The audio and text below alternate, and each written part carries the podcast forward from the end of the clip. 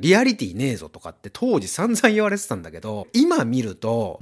全くその今の日本の状況と同じだなっていう映像としてやっぱ視覚として見ると意識の持ちようが変わると思うんだよね。今一番日本人が見るべき映画としてはこれじゃない。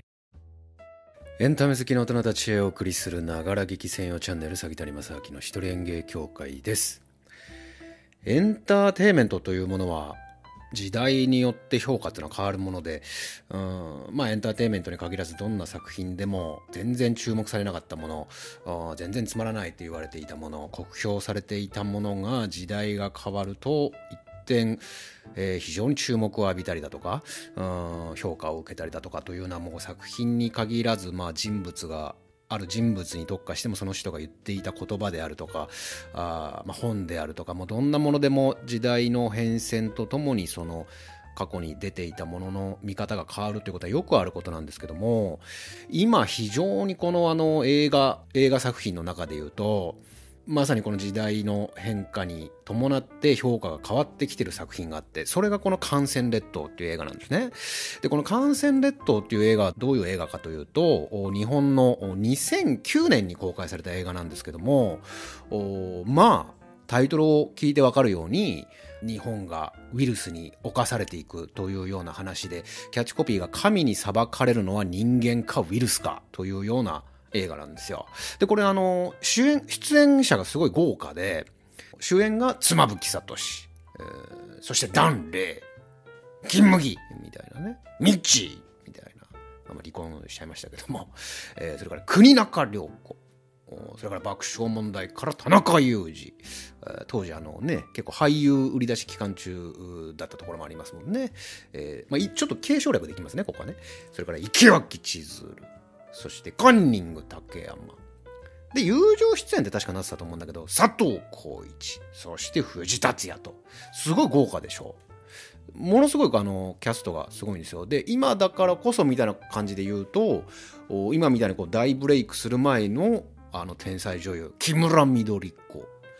出てますよ、この当時から。えー、それから、当時多分ね、これ中学生ぐらいだと思うんだけど、タイが出てますね。大河。今、中野大河っていう名前に変えたんだっけ？要は、あの、中野秀夫さんの息子さんですよね。次男だっけ？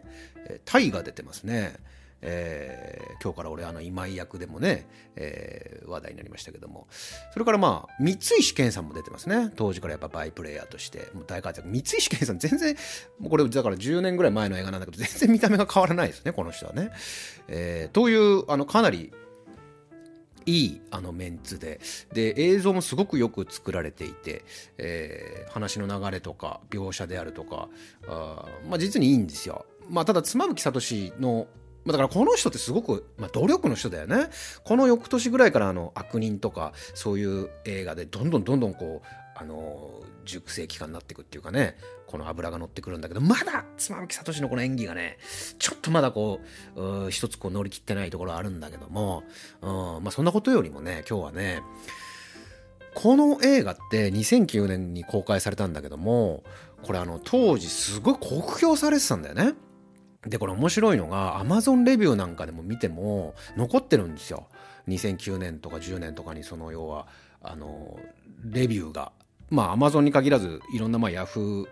映画なんとかとかね、あのー、映画の批評サイトいっぱいあるけど、当時の批評を見ると、こんな政府の対応がずさんなわけないだろうとか、えー、こんなパニックになるわけないだろうとか、相当いろいろ、なんかリアリティねえぞとかって当時散々言われてたんだけど、これ今見ると、もう、もう本当にそのまんまだなっていう。未来を予測してたかのような、非常によく描かれてたっていうことがすごくよくわかる今見ると。ちょっと一部軽くネタバレしているところもあるので、もう一切のネタバレをしたく、ネタバレしない状態で見たいという人は一応聞かないでおいてください。若干ネタバレに、あの、まあ、ネタバレしてしまうところもちょっと入ってくると思うので、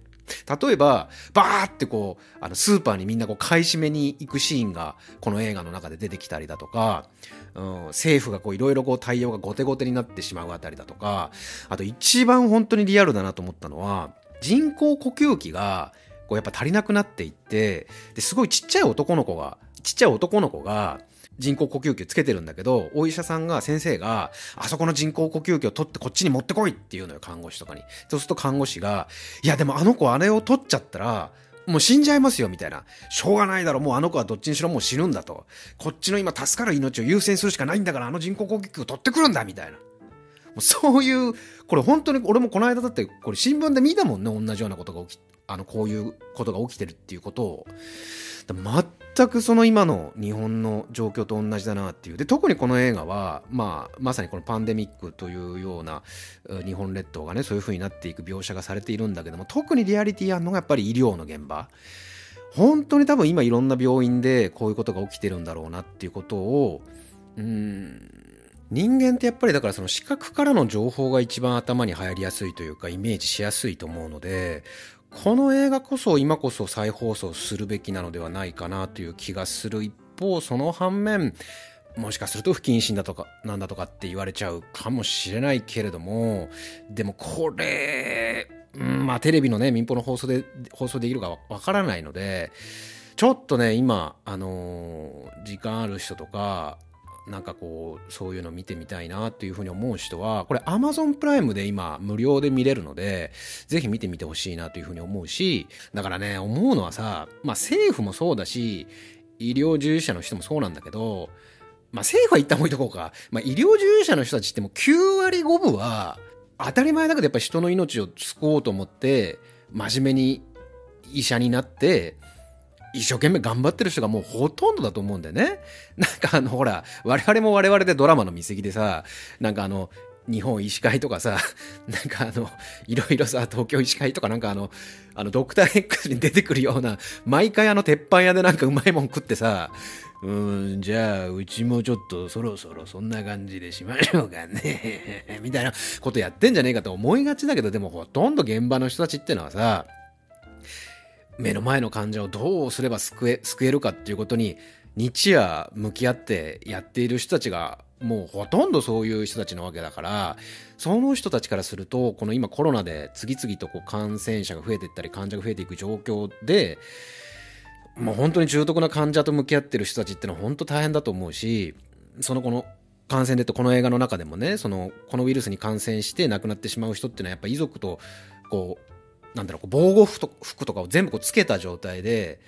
まあでも一応、霊安室みたいなところで会えてはいたけどね。でもあの志村けんさんのあれなんか見てると、そ、そういうこともまあ実際はできなかった。つまりこの映画を見てると、現実の方がもっと厳しいなっていうふうに思うところもあるぐらい、かなり現実的に描かれてるんだけど、今の我々から見ると、でも現実って下手すとこれ以上だよなっていうふうに思ってしまう。これがだよ、最初にも言ったように2009年公開当時はリアリティがないって言われてたのよ。酷評されてたんだよね。ただ今見ると、全然見方が変わっちゃうんだよね、これ。で、プラス、その、資格として医療現場のその大変さっていうのをこう見ると、やっぱちょっと表に出るのは本当にちょっと気をつけなきゃなっていうふうに思うよね。この人たちの負担を増やすわけにはいかんよね。もちろんいろいろ報道とか、まあ報道もな、でもな、ちょっとどうかなって思うこと今多いけど、でも、いろいろね、とにかく3密は避けて、えー、家から不要不急の外出は避けてくださいって言われている中で、大事なんだろうな、そういうことを守んなきゃなって思ってるけど、実際やっぱその、我々はその医療のそういう本当の現場を知らないし、素人だし、一般人だし、ただ、こういう映画で、映画ってったってフィクションだよ。フィクションなんだけども、かなりこう、克明に描かれてるから、こういうのを映像としてやっぱ視覚として見ると、やっぱりこう、意識の持ちようが変わると思うんだよね、すごく。で、今ネットなんかでも、まあ、かなりこの感染列島をはじめとして、まあ、話題になってる映画作品でいくつかあるんだよね。こういうウイルスを扱った、あの、テーマにした映画っていうのが過去にもいくつかあって、そういうのがまた今、再評価っていうかね、今こそ見るべきだみたいに言われてるんだけど、この感染列島っていう映画は、日本だけなんだよね、感染してるのが。まあ、ジンもいいんだけどね、ジン再放送するんでしょ？すごくいいと思うんだけど、うん、感染列島も今再放送するといいんじゃないかなと思うけどね。もちろんそのあのいろいろねこういう作品の再放送っていうのは何でもかんでもわーっとすぐできるもんではないと思うからね。いろんな権利関係の処理があると思うから難しいとは思うんだけども。今一番日本人が見るべき映画としてはこれじゃない？でもし、あの、そういう系で言うんであれば、こういう映画も今こそ見るべきかもしれませんよ、という何か、あ知ってる映画があれば、このコメント欄の方に書いていただければなと思います。この番組では見た人も嬉しくなるようなコメントに関しては一つ残らず全て番組の中で紹介させていただいております。そしてここまで聞いていただいたあなた、チャンネル登録といいねボタンの方よろしくお願いいたします。杉谷正明でした。